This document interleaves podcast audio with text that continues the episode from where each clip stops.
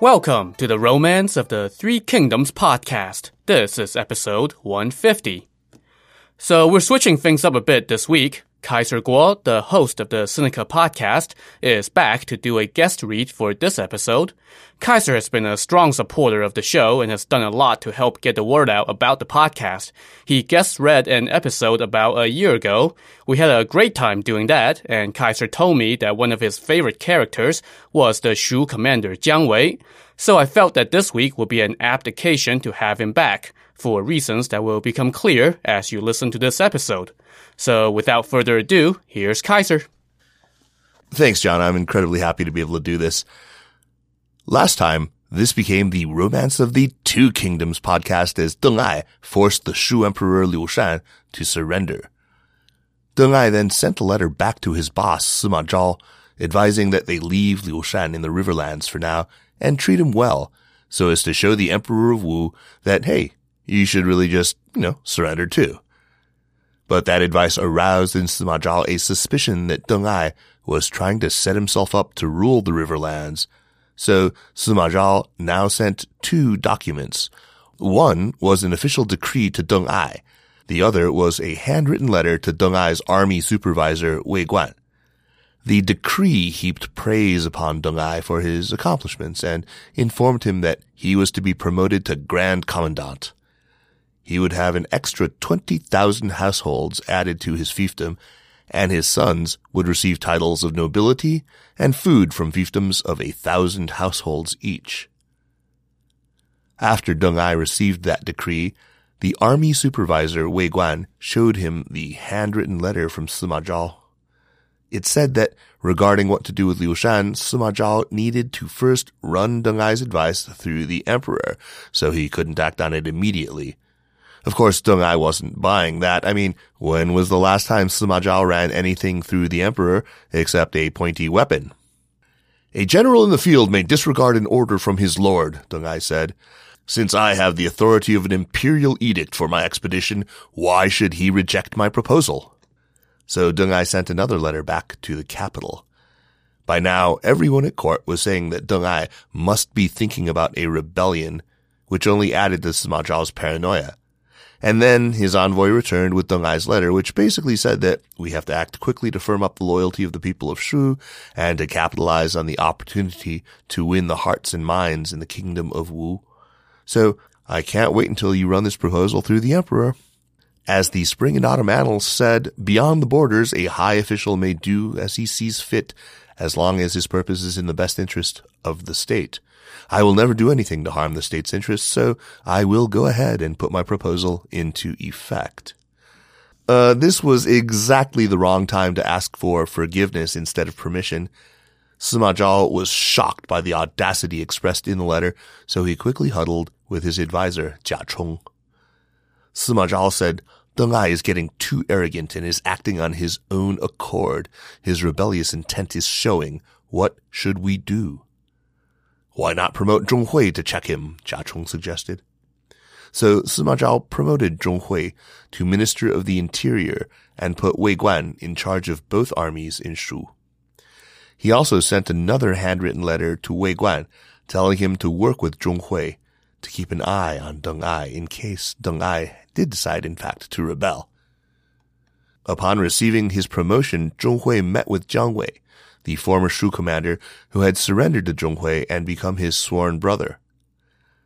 Deng Ai's accomplishments outrank mine, and he has been promoted to Grand Commandant, Zhong Hui said.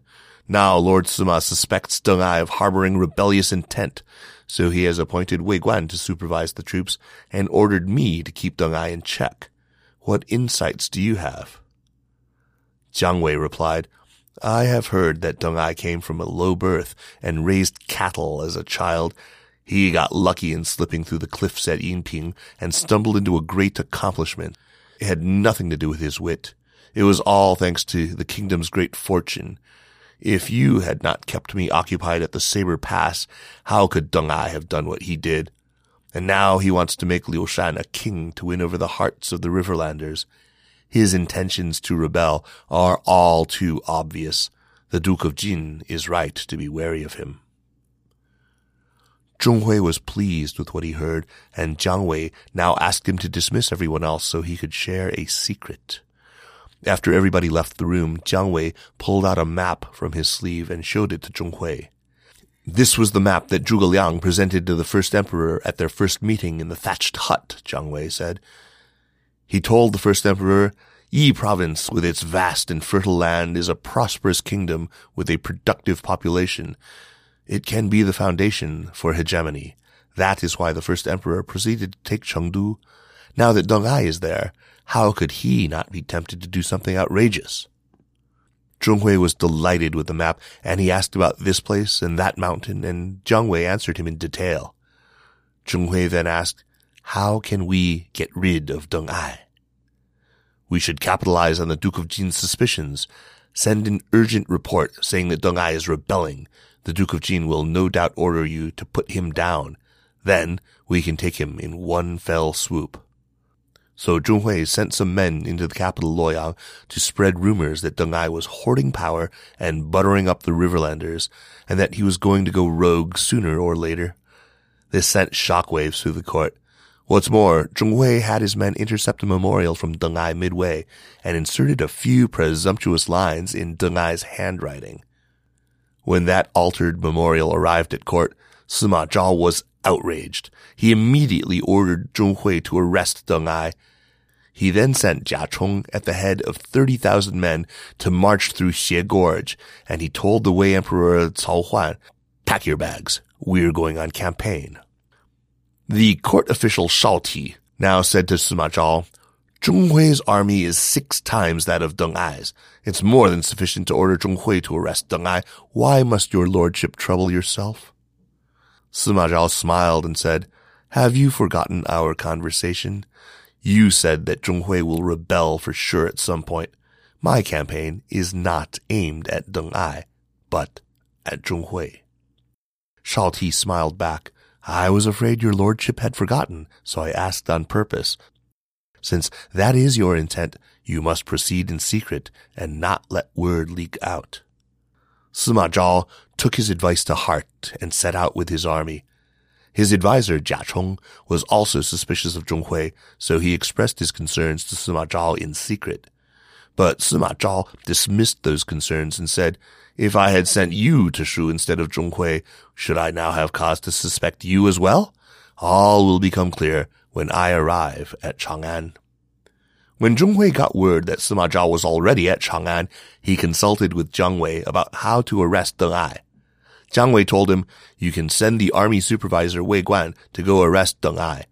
If Deng Ai kills Wei Guan, then his rebellion is proven. You can then mobilize your army to attack him. Delighted, Zhong Hui immediately ordered Wei Guan to go to Chengdu with a few dozen men to arrest Deng Ai and his son. Wait. You want me to go to Deng Ai's stronghold with a few dozen men and uh arrest him? Um Wei Guan's men all saw through Zhong Hui's scheme and told Wei Guan he could not go on this suicidal mission, but Wei Guan was like, Nah, I've got this. Before he set out, he sent on ahead about thirty decrees that said, On imperial orders, I am arresting Deng Ai. No one else will be implicated. If you come to surrender quickly, you will be rewarded. If you do not come, your clans will be exterminated. That done, Wei Guan prepared two prisoner carts and rushed toward Chengdu. By cockcrow the next morning, numerous officers under Deng Ai's command had seen the decrees, and they had all come and submitted to Wei Guan. Around dawn, while Deng Ai was still in bed, Wei Guan and a few dozen men suddenly stormed in, shouting, We have an imperial edict to arrest Deng Ai and his son. A stunned Deng Ai rolled off his bed and was immediately tied up. His son, Deng Zhong, came out to see what was going on, and he was promptly arrested as well, and both were thrown into the prisoner carts. The guards in the house were stunned and were just about to try to save their master when they saw a huge dust cloud in the distance. Word came that this was Zhong Hui's army approaching, so all the men loyal to Deng Ai scattered. When Zhong Hui and Jiang Wei arrived, they saw that Deng Ai and his son had both been bound. Zhong Hui struck Deng Ai on the head with his whip and cursed him. You cattle-herding urchin, how dare you! Jiang Wei also joined in. Scoundrel, you gambled and got lucky, and now you've got your comeuppance. Deng Ai also hurled some insults back at his captors, but to no avail. Zhong Hui ordered that Deng Ai and his son be taken to the Wei capital Luoyang. He then entered Chengdu and took over all of Deng Ai's troops. From that moment on, Zhong Hui's reputation grew immensely. One day, Zhong Hui told Jiang Wei, "I have finally fulfilled my lifelong ambition," but Jiang Wei cautioned him. In the past, Han Xin did not listen to advice and brought calamity upon himself, and Wen Zhong did not follow his colleague to live as hermits, instead remaining at court, which ended with him falling on his sword. Both of them had the most glorious achievements to their names, and yet they failed to see the latent danger ahead.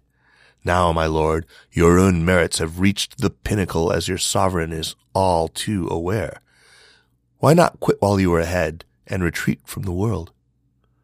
But Zhong Hui just laughed and said, "Sir, you are mistaken. I'm not even forty yet, and I'm at an age for advancing and conquering, not for retiring into inactivity like the ancients. If you do not retire, then you must make plans for yourself soon," Jiang Wei said. "There are things here that you have the mind and strength to accomplish. You have no need for an old man's advice." "You really know my heart," Zhong Hui said as he laughed. So from that day forth, the two of them schemed every day about their grand enterprise. But unbeknownst to Zhong Hui, Jiang Wei was secretly passing notes to Liu Shan, telling him, "Your Majesty only need to tolerate a few more days' humiliation. I will restore the kingdom and make the sun and the moon shine once more. I will not allow the House of Han to be extinguished." While Zhong Hui and Jiang Wei were discussing rebellion, a letter arrived from Sima Zhao. It said, "I was concerned that you could not take Deng Ai yourself, so I have garrisoned at Chang'an. We will meet soon. I wanted to give you a heads up first." Zhong Hui was greatly alarmed by this letter. "My troops easily outnumber Deng Ai's," he said. "The Duke of Jin knows that I am more than capable of arresting Deng Ai by myself. He and his army are coming for me." So he consulted with Jiang Wei, who told him, "When the Lord suspects the vassal, the vassal is dead for sure. Did you not see what happened to Deng Ai?" "My mind is made up," Zhong Hui said. "If we succeed, then the whole empire is mine. If we fail, then I can retreat into the Riverlands and emulate Liu Bei." Jiang Wei now offered a plan. "I heard that Empress Dowager Guo recently died. We can pretend that she left a decree to bring Sima Zhao to justice for killing the previous emperor. With your talent, you can take the heartlands with no trouble at all." "You will be my vanguard," Zhong Hui said. "When we succeed, we will share the spoils." "I am willing to do all that I can," Jiang Wei said, "but I worry that your officers will not go along with the plan." "The Lantern Festival is tomorrow," Zhong Hui said. "We can put on a grand lantern display at the palace and invite all the officers to a feast. If anyone dares to disobey us, we will kill them." Jiang Wei agreed, secretly rejoicing at the thought of pitting Zhong Hui against his own men. The next day, which was the fifteenth day of the first month of the year two sixty-four, they invited all the officers to a feast. After a few rounds of wine, Zhong Hui suddenly started weeping. Surprised, the officers asked him what was up. "Before she died, Empress Dowager Guo left a decree, which I have here," Zhong Hui said. "She said that Sima Zhao is a traitor who killed his emperor and will usurp the throne sooner or later. She ordered me to bring him to justice. You all must now sign your name to this decree and join me on this mission." Um, okay. All the officers were stunned and looking at each other like, is is he kidding? He's kidding, right? Are you, are you signing that? I'm not signing that. Sensing their skepticism, Zhong Hui drew his sword and declared, "Whoever disobeys will be executed." "Well, since you put it that way, sure, let's all sign our names." After every officer had signed, Zhong Hui had them all locked inside the palace and put guards on them, but Jiang Wei told him, "I don't think they will obey your commands. Kill them now. I have ordered a giant pit to be dug in the palace and have prepared thousands of large rods," Zhong Hui said. "Whoever disobeys will be beaten to death and thrown into the pit." While they were talking, one of Zhong Hui's trusted officers was standing by and hearing every word. This guy's name was Qiu Jian. He used to serve under the general Hu Lie, and Hu Lie just so happened to be among those locked up inside the palace at the moment. So Qiu Jian sneaked into the palace and told his old boss what his new boss had said about killing everyone. Hu Lie was shocked and said with tears in his eyes, "My son Hu Yuan is leading the troops in the field. How could he know that Zhong Hui is up to no good? If you place any value in our old bond, please get word out to him. I would die without regret." "Benefactor, do not worry," Qiu Jian said. "I will try." Qiu Jian then went to see Zhong Hui and said, "My lord, you have locked the officers in the palace. They lack water and food. Should we assign someone to deliver those things?" Zhong Hui said, "Sure, you just volunteered for the job." He told Qiu Jian, "I am entrusting you with an important responsibility. Do not let word leak out." "My lord, don't worry, I will take care of it."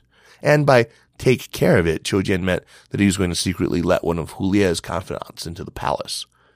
Hu Lie gave this man a secret letter, and the confidant rushed it to Hu Lie's son Hu Yuan, telling him everything. Hu Yuan was shocked and immediately alerted all the officers in camp. They were all enraged by Zhong Hui's treachery and told Hu Yuan, "We would rather die than follow a traitor." So they planned an assault on Zhong Hui on the eighteenth day of the month. Wei Guan, the army supervisor, was impressed with the plan and organized the troops for the strike. In the meantime, Qiu Jian sent word back to Hu Lie and the other officers in the palace. On the eighteenth day, Zhong Hui summoned Jiang Wei and said, "Last night I dreamed I was being bitten by thousands of large snakes. What omen is this?" "When one dreams of snakes or dragons, it's a good omen," Jiang Wei said. Incredibly, Zhong Hui believed this and felt good about his dream. He then told Jiang Wei, "Everything is ready. How about we let the officers out one by one and ask if they will help us?" But Jiang Wei said, "This lot will not obey you and will be a threat in time. Let's just kill them all now." Zhong Hui agreed and told Jiang Wei to take some guards to go kill the detained officers. But just as they were about to head out, a sharp pain suddenly shot through Jiang Wei's chest and he collapsed to the floor. The men helped him get up and it took him a good while to come around. As he was getting back on his feet, loud shouts rose from outside the palace. Zhong Hui was about to send someone to go see what was going on when the loud cries closed in from all sides, followed by a seemingly endless stream of soldiers. "This must be the wicked doings of those officers," Jiang Wei said. "We should execute them first." But word came that the troops had already entered the palace. Zhong Hui ordered his guards to bar the doors to the main hall and sent his men to go up to the rooftops to throw roof tiles down on the attackers. A few dozen men were killed in the exchange. Soon, a fire started outside the palace, and the attacking troops kicked down the doors to the main hall. Zhong Hui drew his sword and slew a few men, but was soon put down by a shower of arrows, and the troops swarmed in and cut off his head. As for Jiang Wei, he charged to and fro in the hall with sword in hand, but his chest pains returned, and he could not fight on. Looking skyward, he shouted, "It is heaven's will that my plan did not succeed." And with that, he turned his sword on himself and slit his own throat. He was fifty-nine years old. By the time the melee ended and Wei Guan ordered all the troops back to their own camps, hundreds lay dead in the palace. In an act of vengeance, the Wei troops cut open Jiang Wei's body, whereupon they found a gallbladder as big as an egg, which, as the belief went, explained his courage. They also rounded up his family and killed them all. Now there were still men from Deng Ai's old outfit in the army. When they saw that Zhong Hui and Jiang Wei had both been killed, they rushed off to rescue their old commander. When Wei Guan heard about this, he said, "I was the one who arrested Deng Ai. If he lives, there would be no resting place for my bones." Hearing this, the officer Tian Xu stepped forward and said, "When Deng Ai was laying siege to the city of Jiangyou, he wanted to execute me, and I was only spared because the other officers pleaded for my life. Let me have my revenge today." Wei Guan was delighted and sent Tian Xu with five hundred men to go chase down Deng Ai. As they approached the city of Mianzhu, they saw that Deng Ai and his son had just been freed from their prisoner carts and were about to head back to Chengdu. Seeing men approach in the distance, Deng Ai thought that these were his old troops, so his guard was down. Just as he was about to speak to the oncoming soldiers, Tian Xu cut him down with one swing of the saber. Deng Ai's son Deng Zhong was also killed in the melee. So in the span of one day, we have disposed of the three major characters from this last section of the novel. You had Deng Ai, who probably did not intend to rebel, Zhong Hui, who most definitely did, and Jiang Wei, who was actively fomenting Zhong Hui's rebellion so he could start his own. Guilty or innocent, victorious or defeated, none of it mattered as they are all dead now. Of course, we need to have a poem for each of them to go out on. First up is Deng Ai. From boyhood on, he fashioned shrewd designs. Inventive, he excelled in waging wars. His steady gaze could read the lay of the land or tell the secrets hidden in the stars. The hills would part to let his riders pass, and paths would form to let his marchers by. But merit won, he fell to treachery. His soul now sails the rivers in the sky. Next, we have a poem about Zhong Hui. In tender years, a genius he was hailed. As counselor, he came to serve the throne. His stratagems did shake the Sima clan. Another Zhang Liang, people called him then. Zhong Hui won everlasting fame at Shouchun. At Saber Pass, his feats of arms won fame. He would not fade into obscurity for safety, but now, a roaming soul, he pines for home. And finally, a serenade for Jiang Wei. Proud be his native district of Tianshui. From Liang province there did come such a man, born to the noble line of Jiang Ziya, well trained in war by crafty Zhuge Liang. So great in courage, what had he to fear? His hero's heart was pledged to hold the field. In Chengdu, on the day he lost his life, the generals of Han sat sorrow-filled. Jiang Wei, Deng Ai, and Zhong Hui were not the only casualties of that day's fighting. Shu generals like Zhang Yi were also killed in the scrum, along with the former crown prince of Shu and a descendant of Guan Yu's. Both the army and the civilians were engulfed in the chaos, and countless people were trampled to death. Ten days later, Sima Zhao's advisor Jia Chong arrived to put out word that all was now well, and there was nothing to see here. He left Wei Guan to oversee Chengdu, and then relocated the former Shu Emperor Liu Shan to the Wei capital Luoyang. Only a few officials, such as Qiao Zhou and Xi Zheng, accompanied their former lord on the journey. The old Shu generals Liao Hua and Dong Jue both stayed home on account of illness, and they both died from worry soon thereafter. So we're now in the third month of the year two sixty-four, and hey, remember when the kingdom of Wu sent that relief force to go save their ally? Yeah, me neither. That seemed like so long ago, didn't it? But by the time that army actually got going, the kingdom of Shu had already fallen, so the Wu general Ding Feng simply packed up and marched his men back home. Wu now found itself all alone, facing a much more powerful foe, and the Wu Emperor Sun Xiu knew that it was only a matter of time before Sima Zhao set his sights on the Southlands. To prepare for this inevitability, he put Lu Kang, the son of the great general Lu Xun, in charge of Jing province to defend the mouth of the river. He also appointed the general of the left, Sun Yi, to oversee defenses at various key locations, while the old general Ding Feng was put in charge of hundreds of camps along the river. So that's what was happening in the southeast. Back in the southwest, in the southern reaches of the kingdom formerly known as Shu, there was still one lone outpost that had not surrendered to Wei. The district of Jianning was overseen by the governor Huo Ge. When he heard that the court of Shu had surrendered, he donned mourning clothes and wept facing west for three straight days. Huo Ge's officers now all told him that he should follow his lord's example and surrender quickly, but he said, while weeping, "Because the roads are blocked, I don't know yet whether my lord is safe. If the lord of Wei treats him with due courtesy, then I will surrender the city. If he humiliates my lord, then I, as the vassal, must die. There would be no surrender." Having made that pledge, Huo Ge sent someone to the Wei capital of Luoyang to find news of Liu Shan. So let's also go to Luoyang to check up on Liu Shan. When he first arrived, Sima Zhao had already returned from his campaign. When the two met, Sima Zhao admonished Liu Shan, saying, "You deserve public execution for your ungoverned self-indulgence, rampant immorality, maltreatment of worthy men, and mishandling of the kingdom." Liu Shan's face turned ashen, and he knew not what to say or do. To see what Liu Shan's fate would be, tune in to the next episode of the Romance of the Three Kingdoms podcast.